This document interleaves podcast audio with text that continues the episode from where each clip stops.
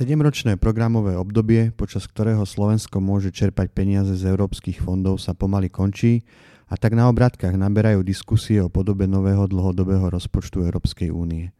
Tradične najostrejšia a najdlhšia výmena názorov sa dá očakávať pri kohéznej politike, teda politike súdržnosti alebo zjednodušene povedané európskych štruktúrálnych a investičných fondoch, teda eurofondoch. Svoje vlastné predstavy o ich množstve, ale aj o nových pravidlách čerpania už narysovala Európska komisia, Európsky parlament a postupne sa pridávajú aj jednotlivé štáty Európskej 28 vrátane Slovenska.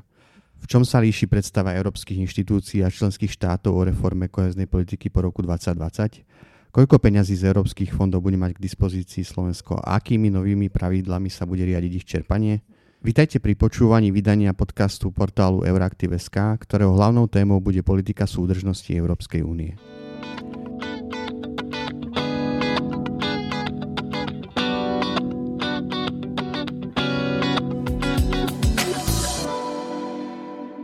Európska komisia v maji minulého roku predstavila návrh viacročného finančného rámca, čiže 7-ročného európskeho rozpočtu. Tým oficiálne oštartovala debaty o budúcnosti európskych financií. Prvé reakcie európskych politikov potvrdili, že jednou z hlavných tém rokovaní budú eurofondy. Hoci sa kohezná politika po roku 2020 stane najväčšou rozpočtovou kapitolou, celkový finančný balík sa podľa návrhu komisie oproti súčasnému programovému obdobiu zníži o 10 Škrty Brusel vysvetľuje výpadkom britských rozpočtových príspevkov po Brexite a potrebou zvýšiť financovanie nových priorít ako obrana a bezpečnosť či migračná politika. Kým krajiny, ktoré dnes do európskej pokladnice odvádzajú viac peňazí, ako sa im z nej vráti, znižovanie v rozpočte koheznej politiky privítali, z tábora tzv. kohezných krajín vrátane Slovenska zaznieva jednoznačný nesúhlas – Celoplošné škrty totiž pochopiteľne ovplyvnia aj veľkosť eurofondového balíku pre jednotlivé členské štáty. A aký balík teda čaká na Slovensko? Pre obdobie rokov 2014 až 2020 má Slovensko z politiky súdržnosti k dispozícii 15,3 miliardy eur. Do ďalších 7 rokov by sa podľa Bruselu mala národná alokácia znížiť o 22% na bezmála 12 miliard eur. Šéf úradu podpredsedu vlády pre investície a informatizáciu Richard Raši Krátko po zverejnení návrhu komisie zníženie národnej obálky označil za úspech. V nedávno schválenej rámcovej pozícii k európskemu rozpočtu ale slovenská vláda znižovanie označila za neprimerane vysoké.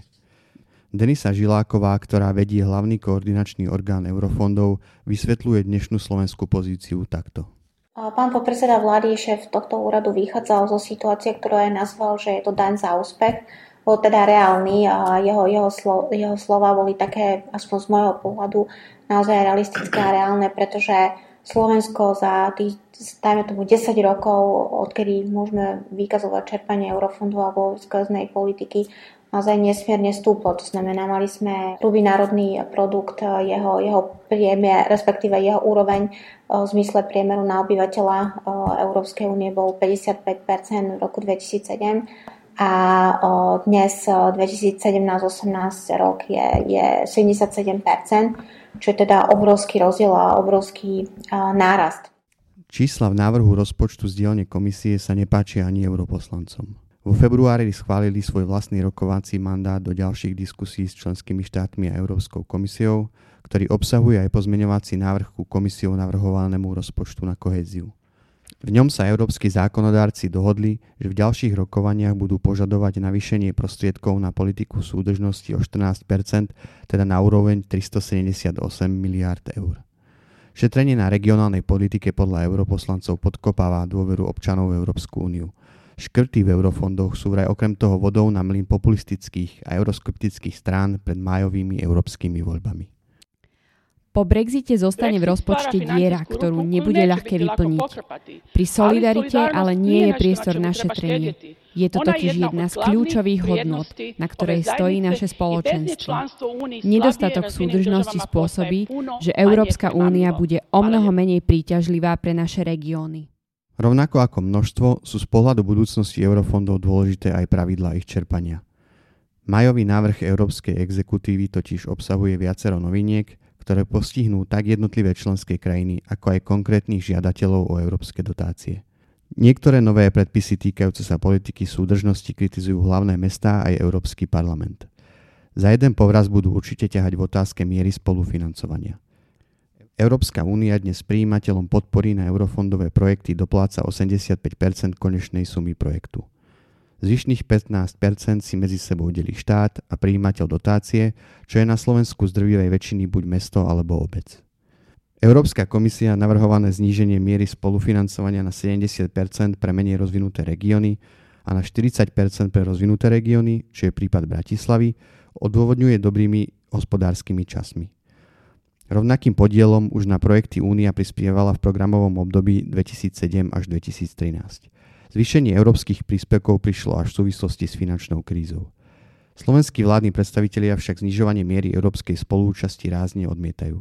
Tvrdia, že to v budúcnosti môže ohroziť množstvo dôležitých projektov, nakoľko príjimatelia podpory nebudú schopní zvýšiť financovanie z vlastných zdrojov. Myslíme, že situácia by bola celkom vážna, pretože nájsť si prostriedky eh, na spolufinancovanie je pre obec nesmierne náročné. Okrem toho, že si finančné prostriedky musí hľadať vo svojom rozpočte, tak ešte schvalovanie prebieha relatívne zložitou administratívnym, zložitým administratívnym procesom, to je vlastne schvalovanie obecným zastupiteľstvom a to tiež nie je prechádzka rúžovou záhradou, čiže vy môžete mať ako obec na mysli veľmi pekný projekt, ktorý by vám asi rozvinul mesto do absolútna, ale keď vám obecné zastupiteľstvo neschváli takúto sumu spolufinancovania, pretože buď na to nemáte, alebo poslanci sú proti, tak takýto projekt by bol nezrealizovateľný. Takže my si myslíme, že by to bol závažný problém.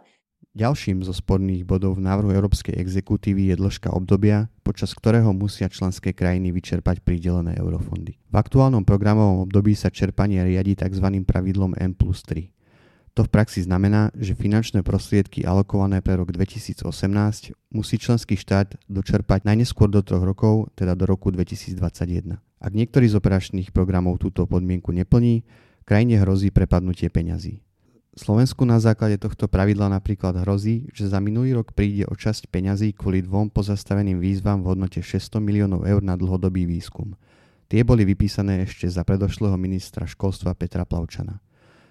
Návrh nariadení komisie po roku 2020 však počíta s pravidlom N plus 2, ktoré by štátom na čerpanie peňazí poskytovalo len 2 roky. Rovnaký predpis už platil počas programového obdobia 2007 až 2013, kedy Slovensko malo problémy s čerpaním. Od straty väčšieho balíku peňazí ho zachránila až výnimka, ktorú v Únii vyrokovala vtedajšia vláda. Aj preto budú slovenskí zástupcovia v ďalších rokovaniach tlmočiť odmietavý postoj Bratislavy k zmene tohto pravidla. Podľa Denisy Žilákovej je to z pohľadu Slovenska jedna z kľúčových otázok.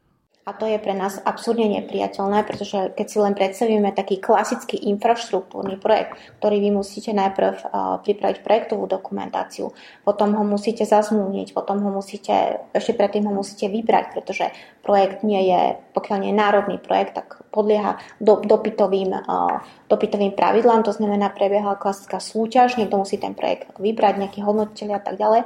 Musíte ho, musíte ho veľmi transparentným spôsobom obstarať čo je teda na Slovensku veľmi dlhý proces a to už nehovorím o námietkových procedúrach a tak ďalej, odvolávania sa, ale ten klasický proces je veľmi, veľmi ťažký, náročný. Toto celé by ste mali uskutočniť za dva roky. No a to, to v nás vyvoláva otázny, otázniky, samozrejme, že ako je to možné a proti tomu bojujeme. Jednou z hlavných požiadaviek štátov Európskej únie naďalej tiež zostáva zjednodušenie komplikovaných pravidel čerpania fondov EÚ. Súčasťou legislatívneho balíčku komisie je aj zhruba 80 konkrétnych návrhov, ktoré by mali uľahčiť život žiadateľom o dotácie z Európskej únie. Prijímatelia dotácií by po novom napríklad mali podliehať len jednej kontrole a nie viacerým auditom, ako to funguje dnes. Ako ale na nedávnom samite európskych regiónov vysvetlovala eurokomisárka zodpovedná za regionálnu politiku Korína Krecová, Odstraňovanie byrokracie musí ísť ruka v ruke so zodpovednosťou. Uh, Keď o tom hovorím s europoslancami v regionálnom výbore Európskeho parlamentu, počúvam iba o zjednodušovaní. Keď ale navštívim výbor pre kontrolu uh, rozpočtu, počuť len volanie po kontrole, kontrole, kontrole.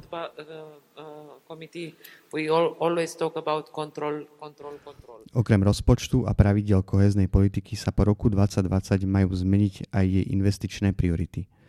Európska komisia členským štátom navrhuje sústrediť eurofondy do piatich hlavných oblastí, no najviac z nich na opatrenia, ktoré môžu budovať povedané jazykom komisie, inteligentnejšiu, nízkouhlíkovú a ekologickejšiu Európu. Prevážna časť investícií tak pôjde na inovácie, podporu malých a stredných podnikov, modernizáciu priemyslu a ďalej na prechod na nízkouhlíkové a obehové hospodárstvo a boj proti zmene klímy. Medzi prioritami naďalej ostáva aj budovanie infraštruktúry a podpora sociálnych opatrení. V súčasnosti už začínajú aj prvé diskusie medzi predstaviteľmi Európskej komisie a členských štátov ohľadom konkrétneho nastavenia budúcej partnerskej dohody. Tá určuje podobu operačných programov a definuje oblasti, kam pôjdu európske dotácie. Konkrétnu predstavu o využití európskych fondov komisia prvýkrát predstavila vo februárovej správe o Slovensku, v ktorej každoročne v rámci tzv. európskeho semestra hodnotí hospodárstvo a verejné financie členských krajín. Slovenská vláda v navrhovaných investičných prioritách problém nevidí.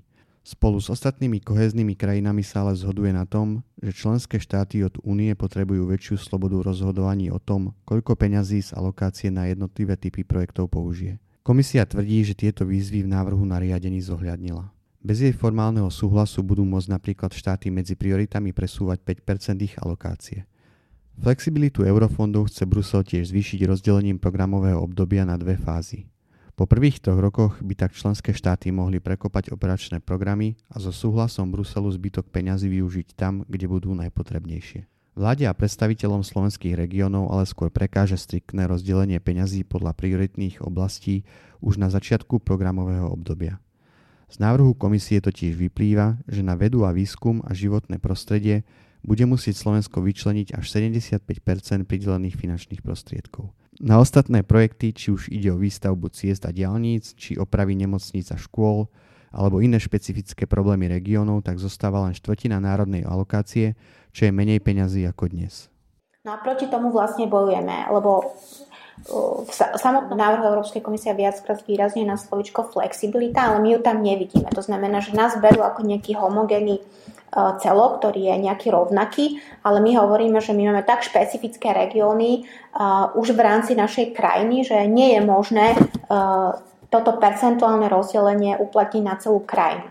My máme problém iný, ako možno Nemecko, Rakúsko, kedy tie naozaj základná infraštruktúra je už vybudovaná, my nemáme dobudované ani diálnicu, e, myslím teraz hovorím o D jednotke, nemáme stále dobudované rýchlostné cesty, e, cesty prvej, druhej a tretej triedy. Nový finančný rámec Európskej únie musia členské štáty schváliť jednomyselne. Európska komisia dúfa, že sa dohodu podarí nájsť ešte pred vypršaním jej mandátu, teda v polovici tohto roku. Skúsenosti z minulosti ale ukazujú, že je cieľ komisie zrejme príliš ambiciózny. Podľa slovenskej vlády dosiahnutie dohody o viacročnom finančnom rámci možno očakávať najskôr v druhej polovici roka 2019, respektíve v prvej polovici roka 2020. Z pohľadu eurofondov je však tiež podstatné, ako sa budú vyvíjať paralelné rokovania o partnerskej dohode a podobe jednotlivých operačných programov. Slovensko bude môcť v roku 2021 začať čerpaním nového balíku eurofondov za predpokladu, že sa s komisiou dohodne najneskôr do 31. decembra 2020. To sa napríklad pri príprave súčasného programového obdobia v roku 2014 nepodarilo, nakoľko sa niektoré rezorty aj pre pomalé čerpanie peňazí nemohli sústrediť na prípravu nového programového obdobia. Podobný scenár sa teoreticky môže zopakovať, hoci úrad podpredsedu vlády avizuje viaceré opatrenia, ktoré tomu majú zabrániť. O tom, ako sa mu bude v tejto snahe dariť, vás budeme v našej redakcii informovať aj naďalej. Ak aj vás zaujíma, ako nakoniec bude vyzerať kohezná politika po roku 2020, sledujte ekonomickú sekciu na našom portáli Euraktiv.sk. Tento podcast vyšiel vďaka podpore Európskeho parlamentu. Ďalšie naše podcasty nájdete na stránke www.euraktiv.sk lomka podcasty, v dennom newsletteri nášho portálu Euraktiv Slovensko, alebo si ich môžete vypočuť na platformách SoundCloud, Podbean, Apple Podcasty, Google Podcasty a streamovacej službe Spotify. Ak sa vám náš podcast páčil, nezabudnite ho ohodnotiť a zdieľať s priateľmi. Tento diel pripravil Marian Koreň a Štefan Bako.